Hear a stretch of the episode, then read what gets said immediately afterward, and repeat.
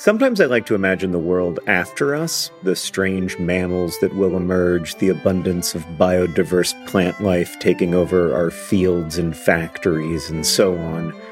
I don't think this world will be better. I maintain that we are the most interesting thing to happen on Earth, and there is real beauty and meaning in our curiosity and compassion, even as we also cause and witness so much suffering. But at any rate, there will be a world after us, after each of us. And that's why there's life insurance. It exists to provide a financial safety net to those who love and count on you. PolicyGenius's technology makes it easy to compare life insurance quotes from America's top insurers in just a few clicks to find your lowest price. With PolicyGenius, you can find life insurance policies that start at just $292 per year, for $1 million of coverage. Some options offer same-day approval and avoid unnecessary medical exams. So save time and money and provide your family with a financial safety net using PolicyGenius. Head to PolicyGenius.com or click the link in the description to get your free life insurance quotes and see how much you could save. That's PolicyGenius.com. PolicyGenius, because there will be a world without us.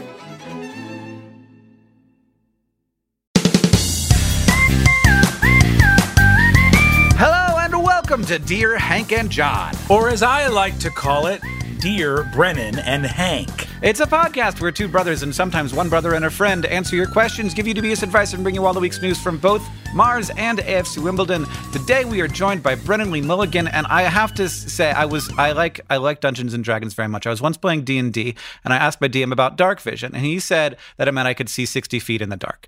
But I was confused. I would like to see 60 feet in the dark, but there's nowhere near 30 people.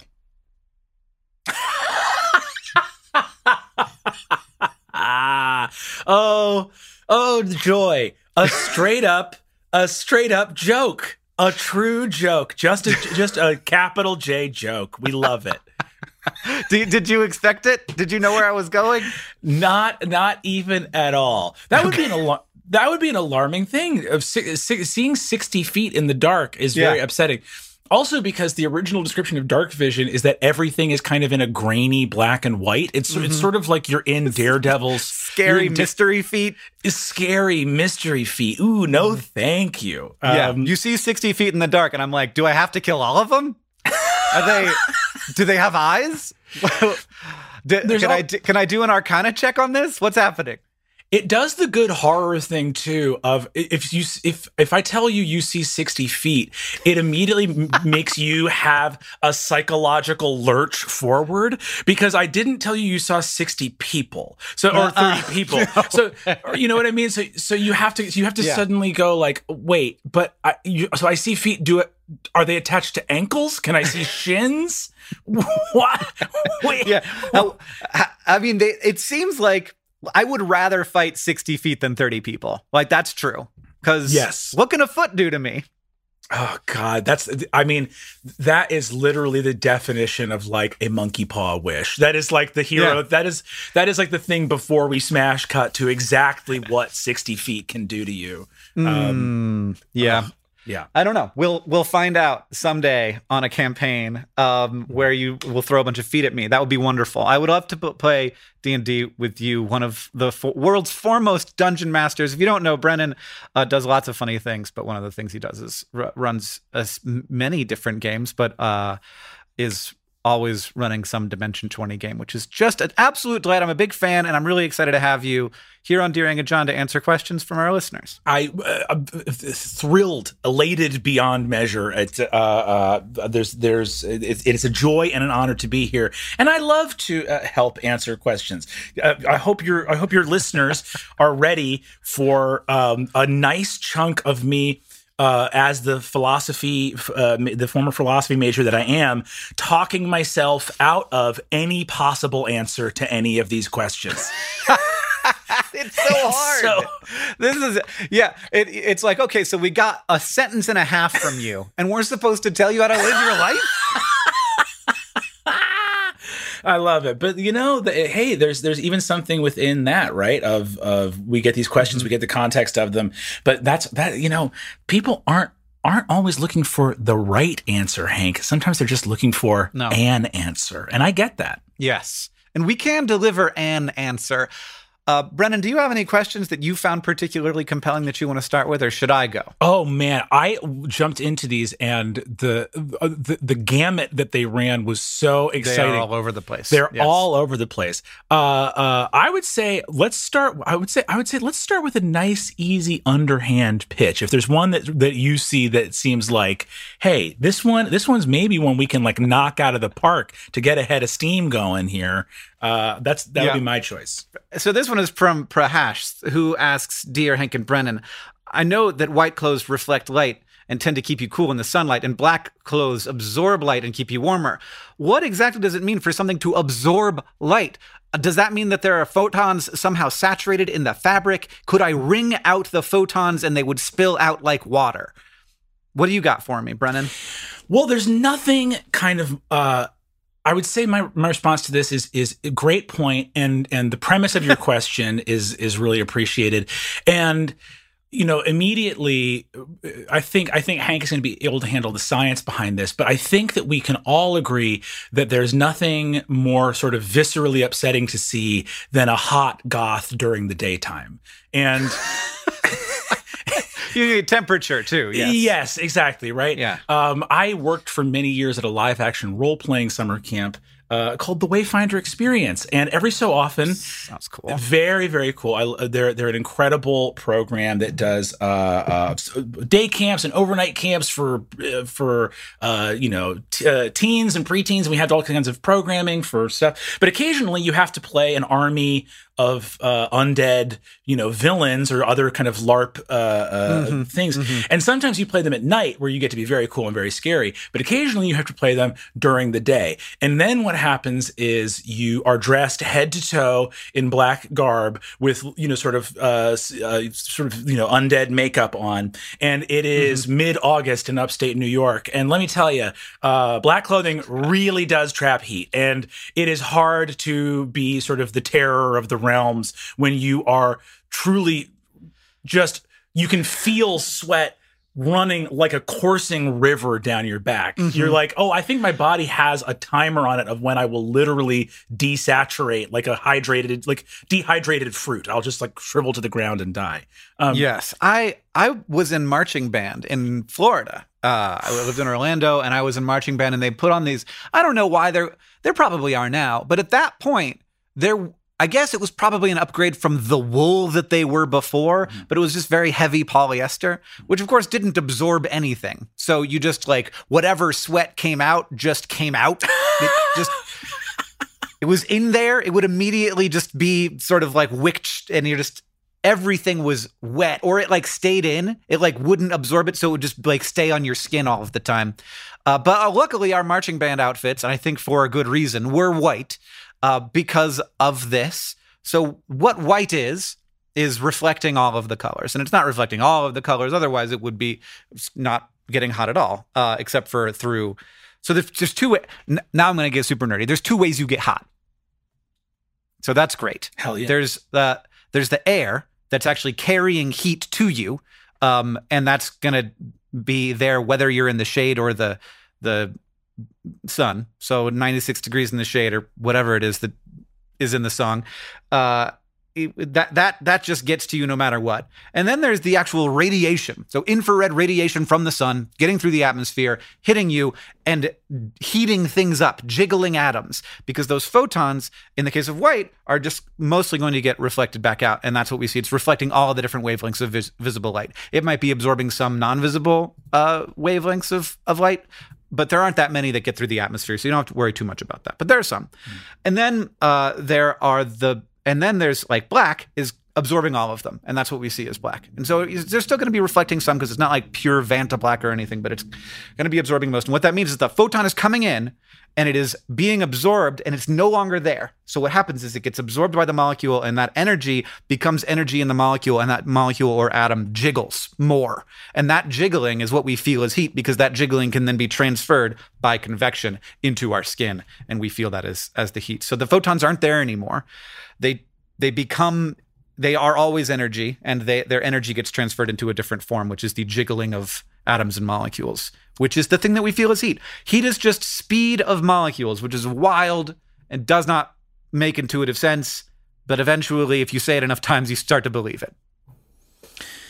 So, and to break this down again, as a layperson, as someone who made the decision for reasons that we don't need to go into here, but to study humanities rather than the hard sciences, what it seems like you're saying is that these articles of clothing eat photons. They eat them, and then they get lots of energy from them. That's what I'm hearing in my head.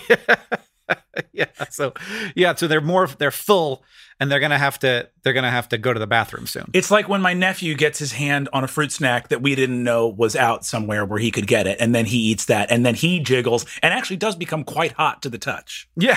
Then there's a lot of jiggling. There's nothing like a nephew on a fruit snack. Yes. For jiggles. For the jiggles, exactly. Well, that's wild. So light turns into heat as that energy gets turned, as that energy is created. And then is there a reverse process by which heat gets turned into light? Like, for example, if we had a goth on a hot summer's day out in the woods, could that goth become so uncomfortably hot that they began to emit light? Yes. And indeed, that goth is emitting light from their black clothing, because but they are not emitting light in the visible spectrum, so we can't see it. So if you hold like a warm shirt up, you can put your hand in front of that shirt and feel the warmth. That's infrared radiation coming off of that shirt. So it's the hot molecules are actually jiggling, and then they are re-radiating that light in a wavelength that we can't see. So, and if you pointed an infrared camera at them, or the James Webb Space Telescope, they would be able to see the hot goth even in pure darkness. Wow. Yeah. Wow. Very cool. That's and I can tell you right now. And if you get them hot enough, they will start glowing invisible light, and that unfortunately that is the kind of heat that no one goth or not could survive. Gotcha. But I feel like if you a goth being able to be seen in the darkness is a goth's pretty much biggest dream. So it's exciting that we're already there. It's very, very. Just have to have the right. And certain animals can detect infrared radiation. We just can't. So there are species of, I don't know, maybe spiders that would be able to see the goth. Which seems right? That seems right. There's some infrared snakes out there who can detect heat, right? Yeah. There's also fire beetles that they have a special organ for sensing heat, and it's very. I think it's similar to the pit organs in a pit viper that senses heat, and they use that to go and go to fires because they like to eat burned wood. Wow. Yeah. Oh my God. Burned wood. That's a lovely, I get it. A nice mesquite. Yeah. That makes sense. I dig it. Yeah. Well, or whatever's going on there. God, that we could get so far into heat. Thank you for asking all of the best questions. Yes. That radiation, by the way, when something gets so hot that it starts to glow, like lava, for example, is called black body radiation, which also feels applicable to our scenario here. Yeah. This next question comes from Anonymous, who asks, I had a math test recently. I got a 37.5 out of 40. When I was checking over the paper, I saw that the teacher had made some mistakes, and I felt the urge that I had to tell the teacher about it, so I did, and he was happy that I told the truth, and then he deducted 4 marks from it. Now, I know I made the right choice, but I do feel really bad for losing those 4 marks. Please help, Anonymous. Wow. I gotta send a little message to this teacher that those 4 points on this test are not as important as that honesty that you displayed in that situation. And in that situation would be thank you for being honest. As a reward, I will leave your test at the same score. That's me. I know that's not everybody, but I feel like that's such a big move. That's a big move, and I'm proud of you for making the big move, and I think you should have kept your 4 points for it. That's how I feel. Were I in the teacher's position, I would probably similarly decide to leave the score unchanged. However, I do remember being a little kid and my dad telling me a story, as he was often wont to do while we were walking down the streets of New York together, which was always a fun way to receive life lessons while you were like a tiny person being buffeted by crowds on a city street.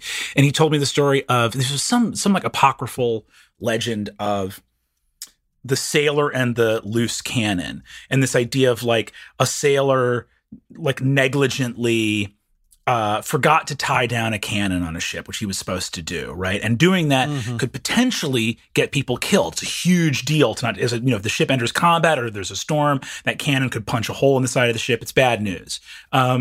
But sort of like when the ship got into choppy water, the sailor realized the huge error and bravely leapt into the gun deck and with the cannon swaying around wildly and risked his own life to tie the cannon up, and he tied it into place. And the next morning, Captain called up the sailor and was like, for your bravery and your courage in saving the lives of your fellow crew members, we decorate you with the highest medal it is possible to decorate a sailor with. And for your negligence and failure in not securing the cannon in the first place, the penalty is death. And they threw him overboard into the ocean.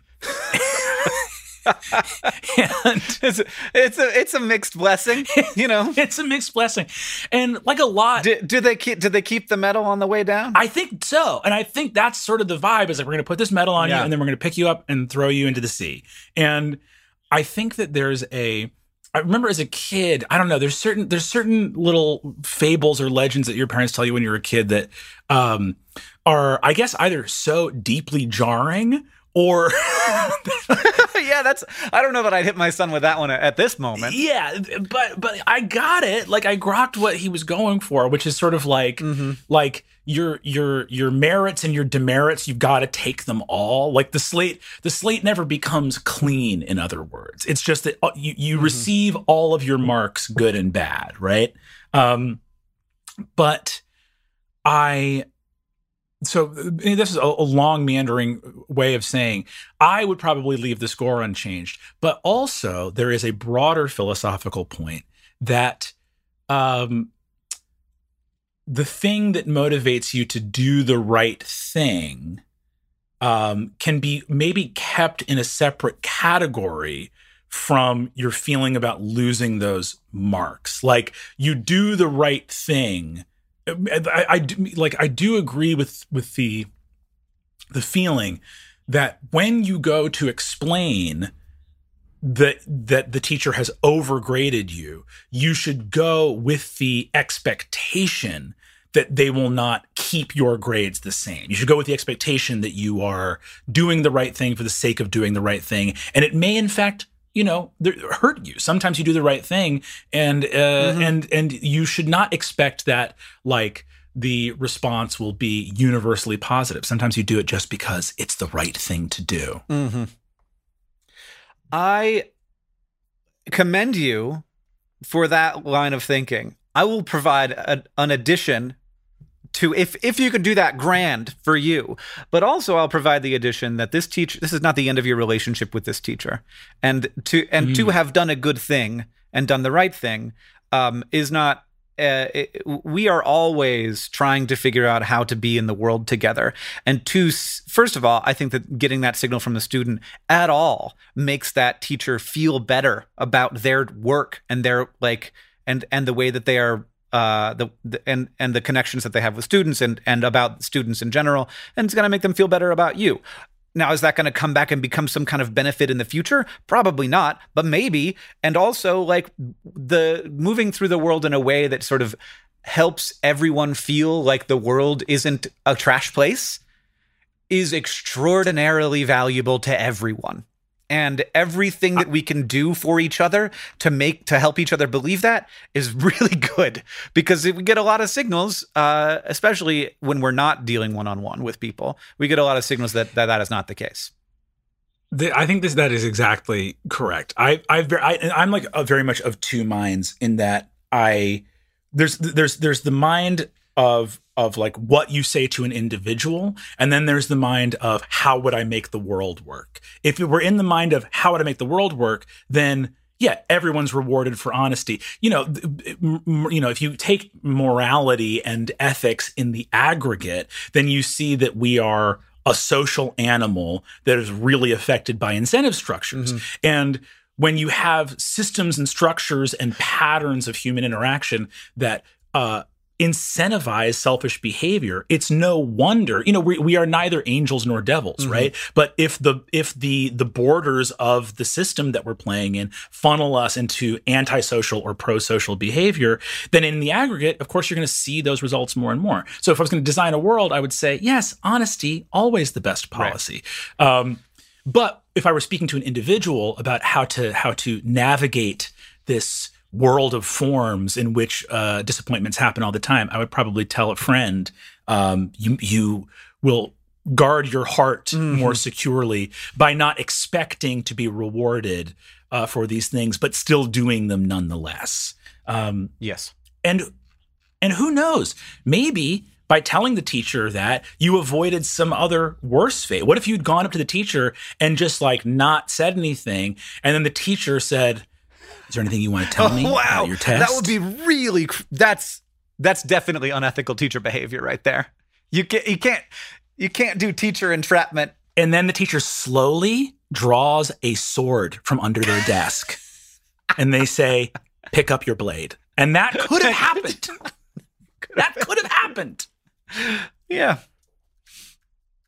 I'm so glad that I never had to do a duel with a teacher. Like, I know that it happens, but I'm just really happy that I never got in a situation where I had to fight to the death with a professor of mine. Yeah, I think that's always, it doesn't create the ideal learning environment to know that at any moment mm-hmm. your teacher could stand up and a wind could kick up in the classroom and blow their long robes to the side, and then in a flash of light, they've just vivisected you, and all of a sudden you've failed Algebra 1. You know, that would be terrible. That's a problem. It's also like, it just makes it like there's already enough of a shortage of teachers, right?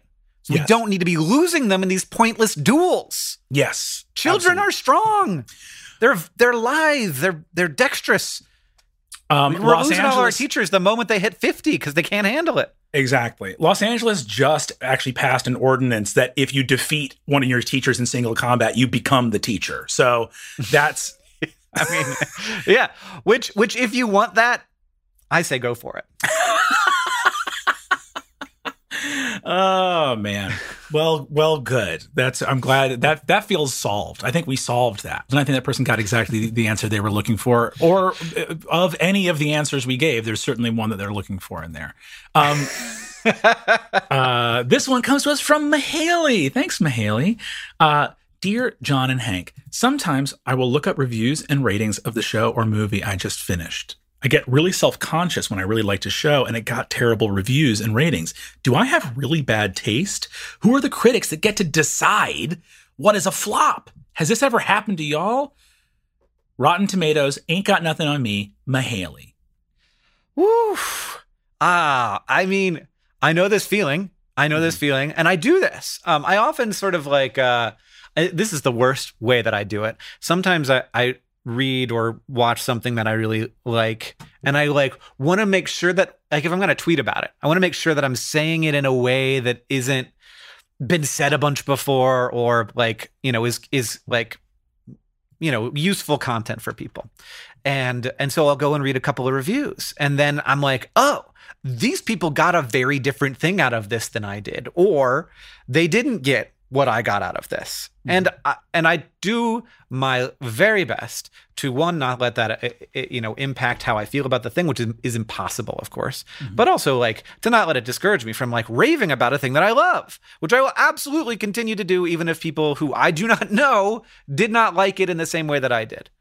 Now there are also times when like something gets pointed out to me where I'm like, oh, maybe that's like my viewing, like my like situation in life, who I am, gives me a different viewing than other people experienced. And maybe I can sort of take that into account in the way that I suggest it and rave about it. But like, usually that's not the case. Usually I say I am a different person than those people, and different things are for different people. Yes. And there are a bunch of people out there who are going to love this as much as I do, and I want them to know about it.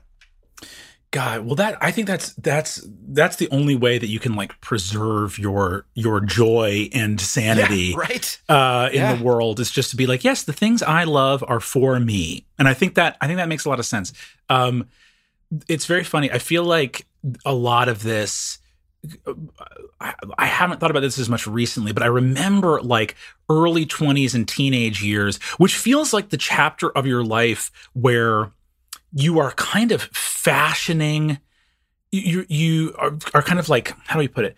You're fashioning this suit of armor that is your identity. But especially when I was a teenager, it felt like a big part of that was what was good and what I liked. Mm-hmm. That's like a huge identity project. And I think that, so you get into this position where you're like, let me tell you, this fantasy property is the best and it's about to become a huge tentpole of my personality. And then someone's like, not for me really. And yep. And you go, yep. You have attacked me at the deepest core of my being, and this will not stand. So I think that there's that's a big element of those things of like, the more you attach your identity towards your consumption of something like that, the worse it gets. And now I feel like those opinions, I'm trying to think of what I like. Still have those opinions about bad taste. I feel like I do get a lot of that bad taste feeling, that like getting your dander up and like getting your back up against a wall about having bad taste about things that are very basic. Like I feel like in my family, I'm surrounded by a lot of dark chocolate lovers, and as a milk chocolate, weirdly, it's like, it's less so with like movies and books now, but if I'm in a room and people start going off about like, oh yes, like I got this bar of 99% pure cacao. It tastes like biting right into a bar of pure carbon. And this is the closest I've ever gotten to a tire. And I'm over here with just a piece of like brightly colored, like it couldn't be more for kids piece of milk chocolate. And that's when I really go berserk. That's when I'm like, actually, all of you are wrong and I'm right. And you need to go to the doctor for why your mouths are doing that to you. Like, yeah, I'm this way with wine, where the better the wine, the more I'm like, I don't think I like want it to taste like grape flavored Sprite. Like I want it to be fun and sweet and cold and not at all interesting. I have enough interest in my life. And I also feel this way about much of the reality television that I watch, where I'm just like, I'm watching this because it's, and this is another thing. Here is the thing I deeply believe about criticism, mm-hmm. is that early on, there's often lots of new types of content that are panned critically. And then as those types of content become their own genre, people start to judge them based on their own merits. Now, this doesn't always happen. Sometimes you get areas like genres of content that never get judged based on their own merits, either because there's not enough of it or almost because there's too much of it. Mm. And it's like, it's so sort of like for broad consumption that anybody who watches a lot of content and works hard to think a lot about content is going to feel like there isn't anything interesting here. But that's their job, is to try and like find the interesting stuff in content, and they're not. They sometimes can be looking in the wrong place, or they sometimes can just have so much overexposure that they need stuff to be like too dang interesting for it to be interesting. Yeah, I totally agree with that. And I also do believe that like, I mean, what would you call it? Like this, like the person asking this question gets really self-conscious if they like to show, and it got terrible reviews. But I do think that, like you're saying, different, whether it's a show or a food item or any kind of thing where you're like, oh, this is something that's like I'm consuming to bring value to my life, whether it be an intellectual thing or a physical thing or whatever. you go, what is the purpose of this, right? And I truly do believe in that, of like certain things, you have to judge them in their proper context, right? That's true with like, you know, reality television. I feel like myself and my fiance have been talking about this a lot recently in terms of scripted television, because weirdly, I feel like there's like this weird no man's land that's appeared for me with scripted content, at least like during the pandemic, where I don't have any medium scripted shows anymore.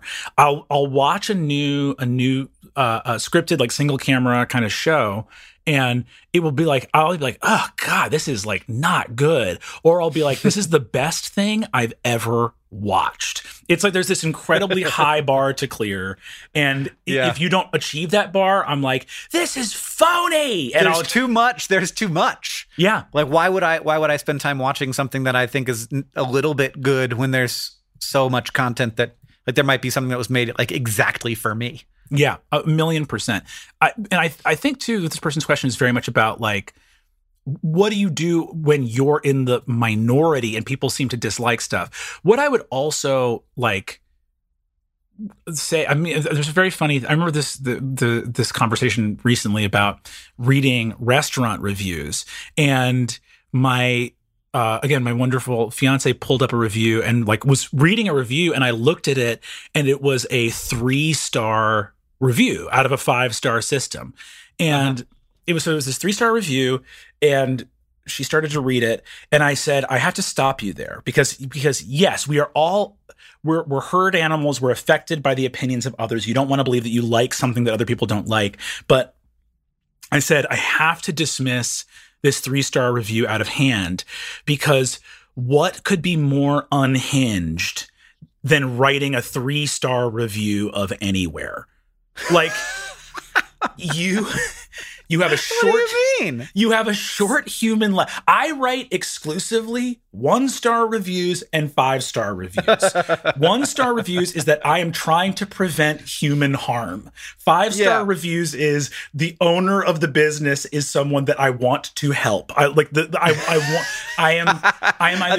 This needs to keep existing. I desperately want this place to not close. That's what 5-star means. The idea that I would get home from a purely average dinner, and I would close my door and I would go, the people need to know. They need to know that this place is right down the middle. It's an instinct. It's an instinct I can't understand. And you're like, it's Olive Garden. That's what they're going for. That's their context, okay? I don't want to read a 3-star review. The person that wrote this review saying that they had an okay time at this restaurant did it in a room filled with severed human heads, okay? There's no... That's not true. There's no... People are motivated by different things than you, obviously. I'm calling everybody out right now. If you're out here writing 3-star... If you are going, I need to tell people that this was then we must part ways, you and I. I can't follow you down that road. I'm so curious now, having had this conversation for too long, what is taste, and is there both a positive and a negative to having developed it? This is actually how I feel about wine. I am not interested in developing knowledge about wine, because it sounds expensive. And it's not going to make my life that much better, because it's not like I'm going to encounter a lot of great wine in my life unless like I start to orient my life in that way.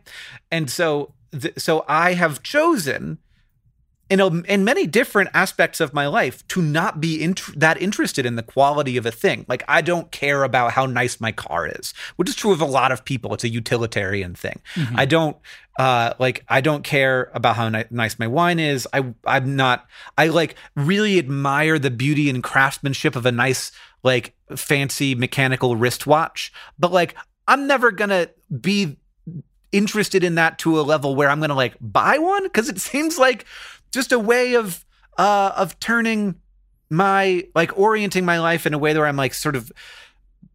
Like, I could be knowledgeable about so many things. I don't know why I would choose to suddenly be knowledgeable about that thing. And so I think that there is I think that we also need to accept that there are areas of our lives where we don't need to have good taste. Hank, you're preaching the gospel, my man. You are saying exactly how I feel about almost everything. When I my like meal preferences, right? If the best indication that I will enjoy a restaurant is if that restaurant is mostly empty. I do not want to go. I do not want to go. My main problem is if this is going to take a long time. 100%. 100%. I want a restaurant where we will be able to walk in and sit down immediately, where the staff at that restaurant will not be super stressed and having a terrible time. And I want a place where, and again, and I would say on a meal by meal basis, number one predictor of whether I will enjoy a meal or not is it heavy? If the meal is heavy, I will enjoy it, right? You can cut a lot of... You mean like literally like weight, like has mass? Here's when a meal gets good for me. If that meal could be placed in a paper bag, if that paper bag were then dropped from a height of, let's say, 5 feet above my head onto my head, if I were completely okay, then that meal is disappointing. I would...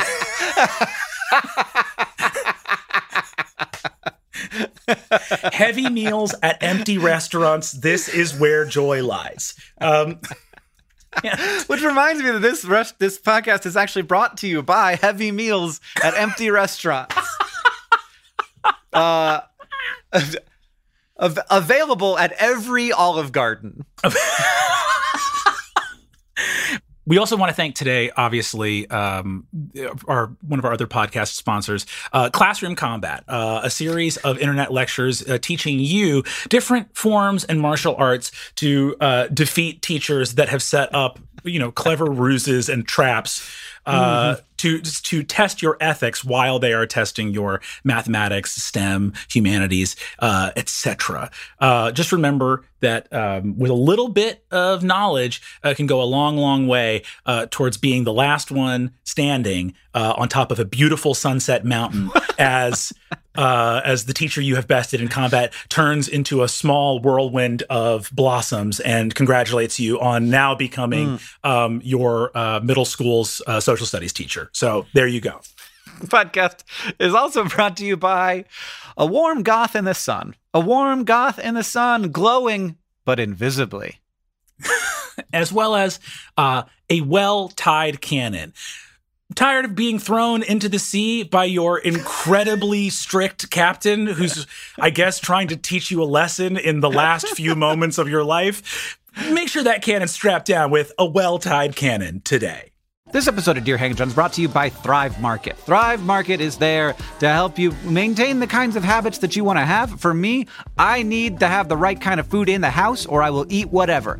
Oreo recently sent me some free fancy Oreos. They were weird. I ate all of them. I ate all of them in a week, and it was a problem. I can't do that. I need to have healthy, good stuff in the house, and Thrive Market can help you have healthy habits. It's a great go-to for all your grocery and household essentials. And the convenience of getting everything online and then just quickly shipped to the doorstep, it's a huge time saver. Thrive Market carries brands with great ingredients and sourcing methods. They got Amy's, Banza, Burt's Bees, Chobani, Honest Kids, Kind, Mike's Hot Honey, Oatly, Olipop, Poppy, Salt. I've never heard of salt, but it's got 2 A's in it, so it has to be good. And as a Thrive Market member, you can save money on every single grocery order. On average, you can save over 30% every time. And they also have a deals page that changes every day. When you join Thrive Market, you are also helping a family in need with their one-for-one membership matching program. You join, they give. Join in on the savings with Thrive Market today and get 30% off your first order, plus a $60 free gift. I enjoyed my $60 free gift. I was surprised by it, and it was the kind of thing I wouldn't have bought. And then now I'm on the ghee train. They gave me free ghee. And I was like, I don't know what ghee is. But then I was like, oh, this is great. It's like butter, but it's different and more spreadable. Go to thrivemarket.com/DearHank for 30% off your first order, plus that free $60 gift. That's Thrive, Thrive, market.com/DearHank. thrivemarket.com/dearhank. So listen, your toilet is massively gross, like it's grosser than you think. In fact, bacteria and viruses can hang around in the toilet bowl even after multiple flushes. And I recently found the easiest way to clean my toilet. Blue Land's Sustainable Toilet Cleaner Tablets. Just drop, watch it fizz, brush, and flush. It is truly that simple. No more scrubbing for hours. Plus, the tablets are plastic-free. Blue Land is on a mission to eliminate single-use plastic by reinventing cleaning essentials to be better for you and for the planet with the same powerful clean that you're used to. Blue Land products are effective and affordable, and their toilet tablets are proven to work on a wide range of toilet stains, including rust, mineral deposits, lime scale, and hard water. And you can even get more savings by buying refills in bulk or setting up a subscription. Blue Land has a special offer for our listeners. Right now, you can get 15% off your first order by going to blueland.com/dearhank. You won't want to miss this, blueland.com/dearhank for 15% off. That's blueland.com/dearhank to get 15% off. Dear John and Hank, and by the way, I'm going to always say John and Hank because that's what's written here, and I'm reporting faithfully. But Grace, my sincere apologies. John's not answering this one, baby. It's me, okay? And that's them's the breaks. Dear John and Hank, I work at a tiny ice cream truck where I always work alone. Oh my God, this is starting like a fairy tale. I work at a tiny ice cream truck where I always work alone. It's not very busy, so most of the time I'm sitting doing nothing. When I started, I was never told whether or not I could have free ice cream while I work. I don't want to ask because I'm eternally terrified of talking to people of authority. Should I just take ice cream or wallow in perpetual sadness, staring at ice cream, the love of my life, for hours on end? I want ice cream, Grace. This is like a Hemingway short story. This is one of the most beautifully written questions I think I've ever seen. This is, Grace, you really took me on a journey, and I feel like I understand your heart, and I totally get it. Oh, yeah. Well, so there's... I think Brennan may disagree with me. You have two options. Mm-hmm. You can either talk to your boss about whether or not you can have free or discounted ice cream, or, and this is a little rough, you can be your own customer and buy some ice cream, and then you're not staring at it anymore, and you're putting that otter pop direct into your mouth. But it is being taken out of the dollars that you have just put into the cash register, because you can be a customer of a restaurant or any business that you are employed by. Mm-hmm. Mm-hmm. But I would suggest taking a scary hour. Do you know what a scary hour is? What's the scary hour? The scary hour is the hour that you spend every day, or on a day that you choose, depending on your tolerance for scary. It's the hour you choose to do all the scary things that you've been not doing. Calling to cancel that subscription. Talking to your boss about whether or not you can eat the ice cream, or emailing that person about that thing that you need to get done that you haven't gotten done yet. Wow. Scary hour. Wow. I love scary hour. What a great way to think about that. And I think, Grace, I fully understand the being terrified of talking to people of authority. I think... to break this down into some actionable principles. Anytime you're looking at a decision tree, you're looking at sort of a flow sheet of options. If one of the forks on your path is wallow in perpetual sadness, I think we X that. Mm-hmm. I think we just X that from every decision tree. We can work around that in some other way. I think in that scary hour, so context, my very first job of all time was I worked as a cashier at a grocery store to save up enough money to go to summer camp.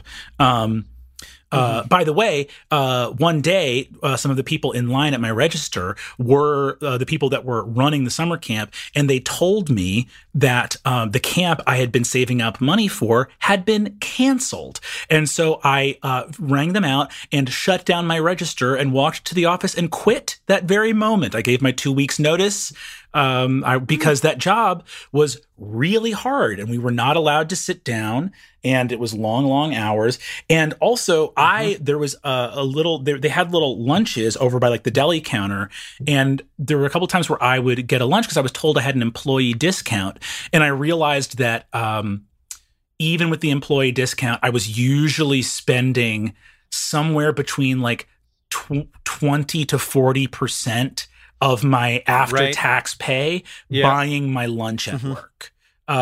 It made me very sad. So there's a big part of me with that kind of sense memory of that experience that would just tell you, Grace, steal ice cream. That would be my advice. And just for clarity, if John were here...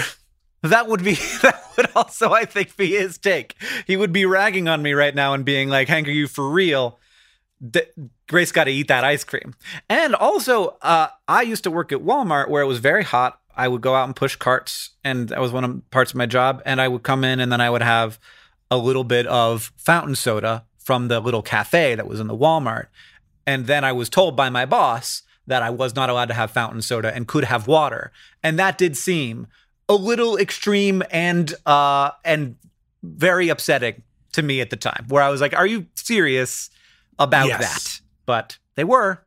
They made me stop. But I also understand that probably if you have a fear of like speaking to authority figures, that it's I feel like it's a rare person who is like, well, listen, I had this anxiety around asking for favors from authority figures, so I'm going to boldly steal from them. I feel like that doesn't. There's. I get it. I don't know. I bet there's overlap there for sure. It's like my social anxiety is enormous. My theft anxiety remarkably low. You're all by yourself in an ice cream truck. Apparently, like I would be concerned. I will say they may do inventory on the ice cream, Grace. I don't know if they do, but they may do inventory, and they may know if some ice cream started to disappear. I also had a friend in high school who worked at Steak and Shake, which if you don't have it, is like a Denny's, but maybe a little nicer. I don't know. I think so. And they don't. And at Steak and Shake, they do inventory on a lot of things, but they don't do inventory on soups, shakes, or fries. So that's what we ate, and we ate it for free. Jesus. Okay. Well, first of all, I got to say, Steak and Shake, incredible. Love. There was one in New York, Steak and Shake. Mwah, I miss beautiful. It. Yeah. So I think it's two things here, right?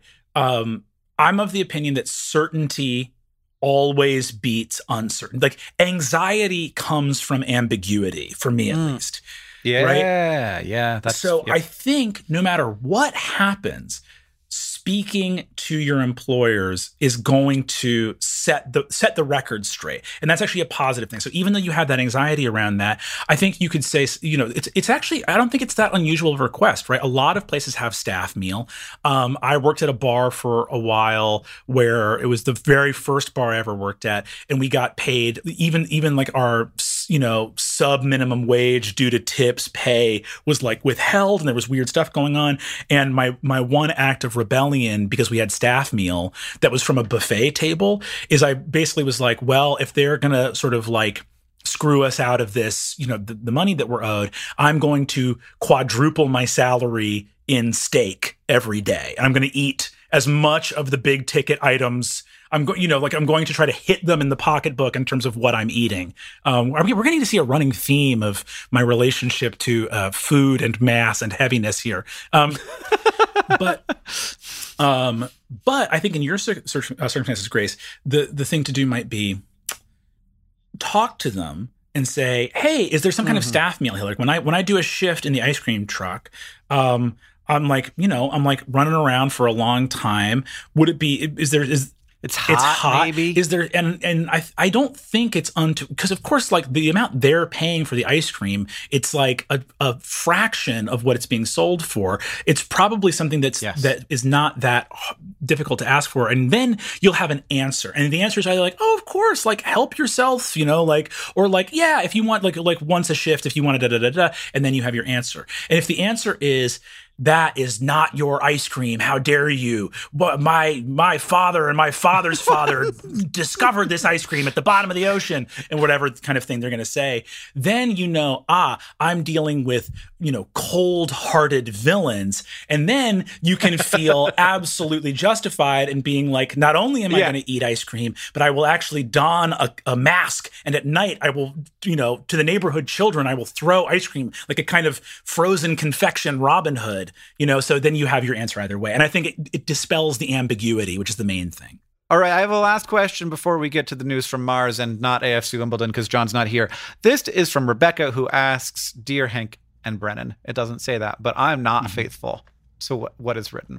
If I open an umbrella inside my car, is that bad luck or is that strictly a house-based phenomenon?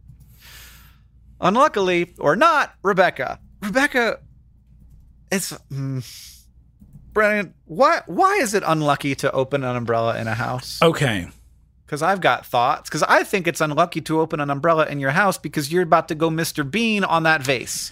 Now, here's the funny thing. We have sort of been shooting from the hip on some of these answers, right?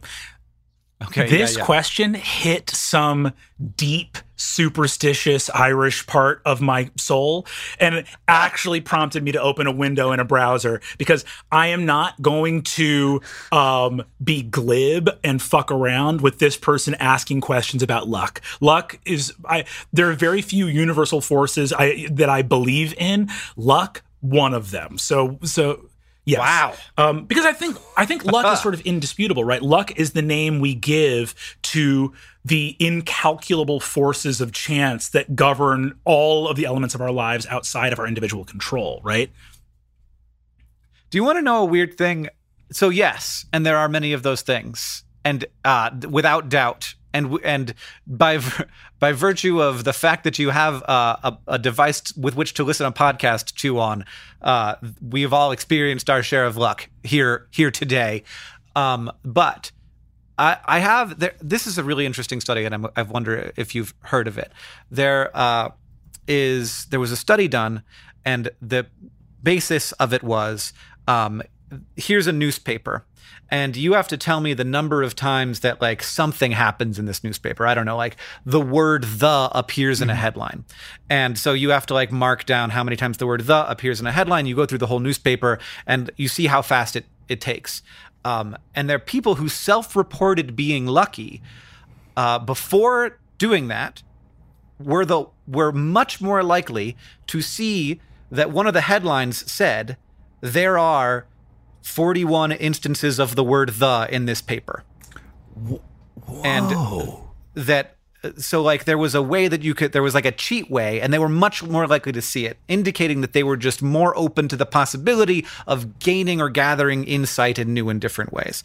So this is not about whether or not luck exists. It's about whether like people's experience of luck, which is a very different thing. I think that'll like, you know, obviously luck very much exists, but luckiness seems to oftentimes be about like the people's experience of luckiness. Like me feeling like a lucky person, which I do, tends to be actually something that might be innate in the person rather in their experiences. Wow.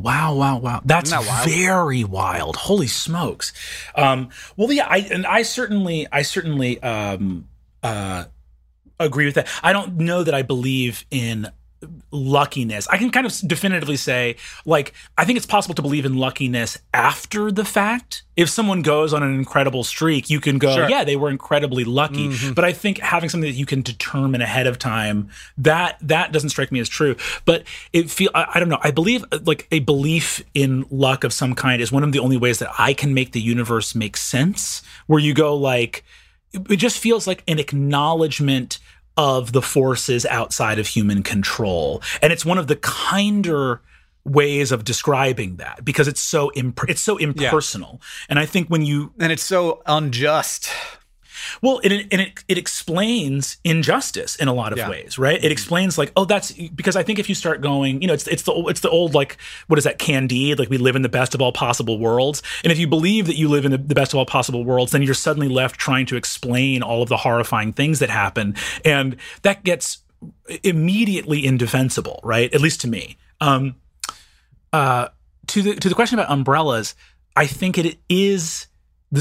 I think the superstition... to the umbrellas. To the umbrellas. Yeah, we're talking about ethics, blah, blah, blah, whatever. Listen, we need to talk about where it's bad to open umbrellas. In a lot of the language I'm finding, it doesn't mention a house. It says inside. Inside. And specifically, I'm seeing indoors. Now, not to open a whole... Like, all right, so a hot dog is a sandwich kind of question. Hey, I don't care who you are. I don't care who you are. If you're telling me that cars don't have doors, you're dreaming, pal. Cars got doors. Okay. Well, okay, Brennan, convertibles have doors. Are you indoors in a convertible with the top down? You're surrounded by doors. Now, here's the deal. This is an edge case. You are not technically indoors while you are within the closed doors of a convertible. So however, you have proved thus that it's not about the doors. Or have I proved simply that the doors of a convertible do not close because there is no upper edge to the door frame of a convertible? You cannot. You'd rather argue that you can't close the doors of a convertible. It is impossible to close the doors of a convertible, and I'll die on this hill. Unless the top is up, in which case, the moment you take the top down, the doors open again. And I would say it is bad luck to open an umbrella inside of a convertible with the top down, and also potentially rude, because the top of a convertible is essentially an umbrella, and you're being disrespectful to the car. So if the top is up in an umbrella in a convertible, you can open the umbrella inside of the car. If the top is down, the top is down. There's nothing between you and the sun. Nothing between you and the sun. Or the rain, I guess. Or the rain. And if you want to fly down the highway at 80 miles an hour with the top down in a driving thunderstorm with your umbrella up against the sky, that's not unlucky. It's not unlucky on principle. I do think bad things will happen to you. but if the top is up, and you are protected from the rain, you cannot open the umbrella until it is outside of the car. That is absolutely correct. And it's because of the simple fact that when the top is up, the doors are actually closed. When the top is down... you are in those doors, and thus indoors. And thus indoors, exactly. I never thought about how indoors was just a way of saying that I'm inside of a door. I'm inside of a door. I'm on the inside of a door, and then when I'm outdoors, I'm outside of a door. Yes, absolutely. I totally agree. There is that moment on the threshold where the door is open and you're standing there where you are nowhere. Yes, you are neither here nor there. This was a weird argument I remember having, not an argument, but it was sort of one of those like philosophical questions that people get surprisingly heated about, which was sort of like, what I remember it was something like, what is the point of a door? And someone was like, to open, and someone was like, the point of a door is to close. And it was like, how can you make that thing? And they were like, the point of an archway is to provide passage through two areas of a house. The door is something you add to an archway in order to temporarily seal that entrance so that it can be closed. So a door is about closing, not about opening. Which is a little bit of a bummer, and I can't tell you why. There's just something about the poetry of that that makes me quite sad. I'd rather doors be about opening, but here we are in this world as it exists. And this world as it exists, which is why in my home we exclusively have bead curtains. Yeah, and I took our front door off ages ago, which does make it very cold in the winter, and the heating bills are wild. But it does mean you can open as many umbrellas as you want in your house and never get unlucky. I forgot that now I'm outdoors because the door is open and I'm out of it, apparently. I remain, and always have been since the beginning of this conversation, on team inside of a car is not indoors. That's the inside of a car. That's, and I would like to hear people's opinions on this. My Twitter is @HankGreen. And I want to know to what extent I am wrong, but I feel like that indoors is in a home. In a car is in a car. That's not indoors, even though I am indoors. I would say that we have to go by the letter of the law here. You know, when you're inside of a car, you are not necessarily at home unless that car is your home. Brennan, I am almost certain that there is no law about this. But maybe there is. If there's a lawyer out there who has litigated the term indoors, and that does not seem impossible, please let us know. If you had, if you were on the phone with your friend, and you were, let's say that you were hanging out in your car. Car's parked. You're in a parking lot. Maybe you have the AC on. Maybe you're just on your phone.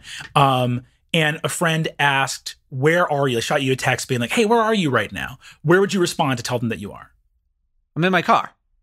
You're in your car. And I think the in is, in other words, would it be inaccurate if someone texted you saying, I'm inside the car? No, that would be fine. If they said, I'm indoors, I would be like, you are currently in a building. And I would also say that's a weird response. Is not a car a building? Question mark. No! Okay. I think you're taking big swings, and I think that when we actually get to court and we actually litigate this, you're going to be surprised by what the evidence suggests, which is that cars are buildings and houses are vehicles.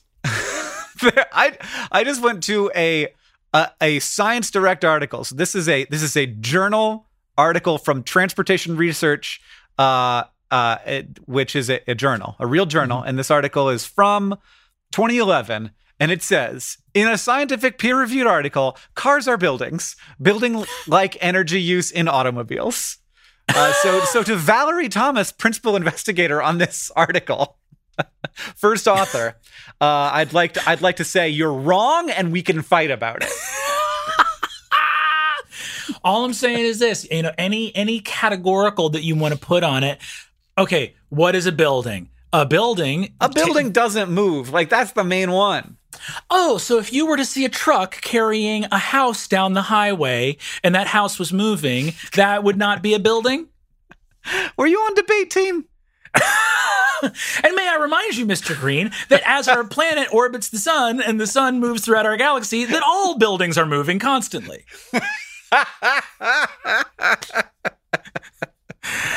Ladies and gentlemen of the jury.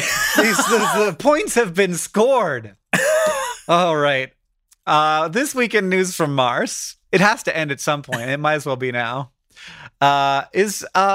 Great, very attractive.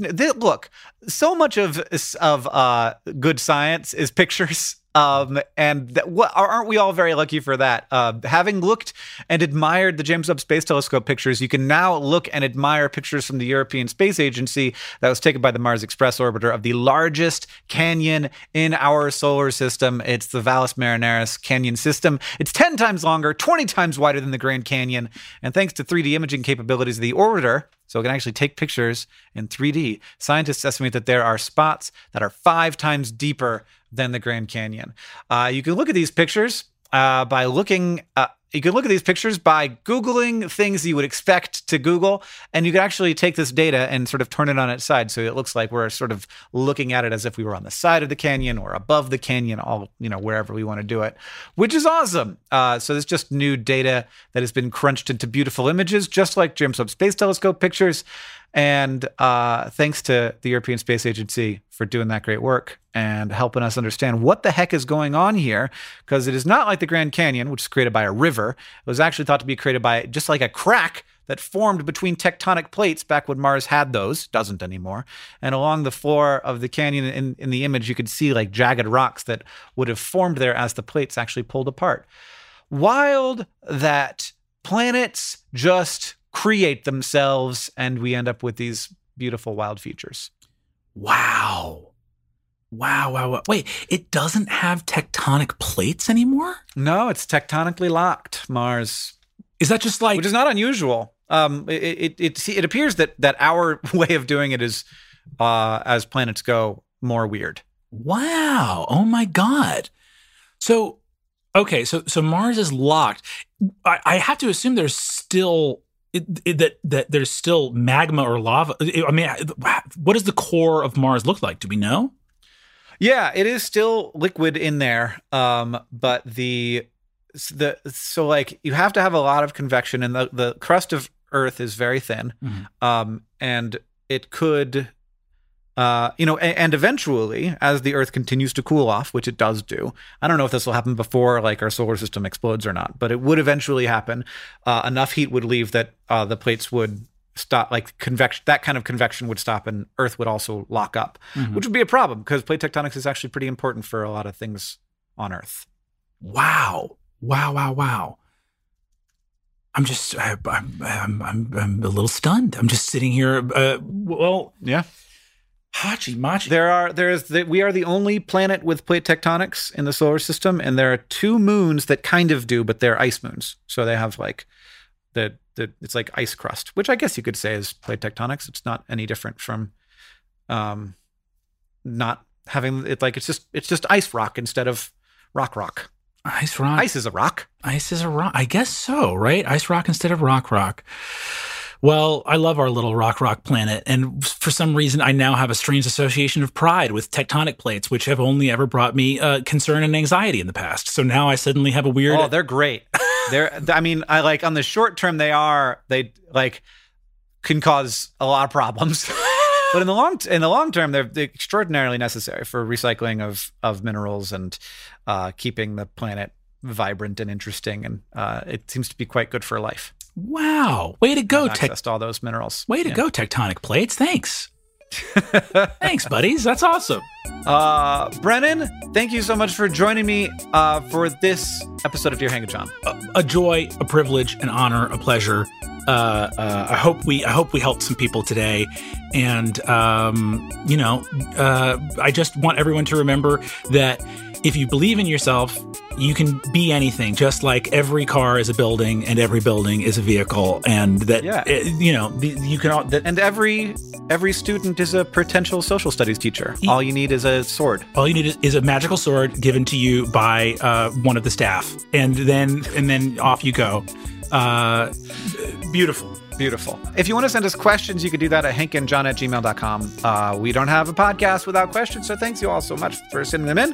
This podcast is edited by Joseph Tunamedish. It's produced by Rosianna Hals-Rojas. Our communications coordinator is Julia Bloom.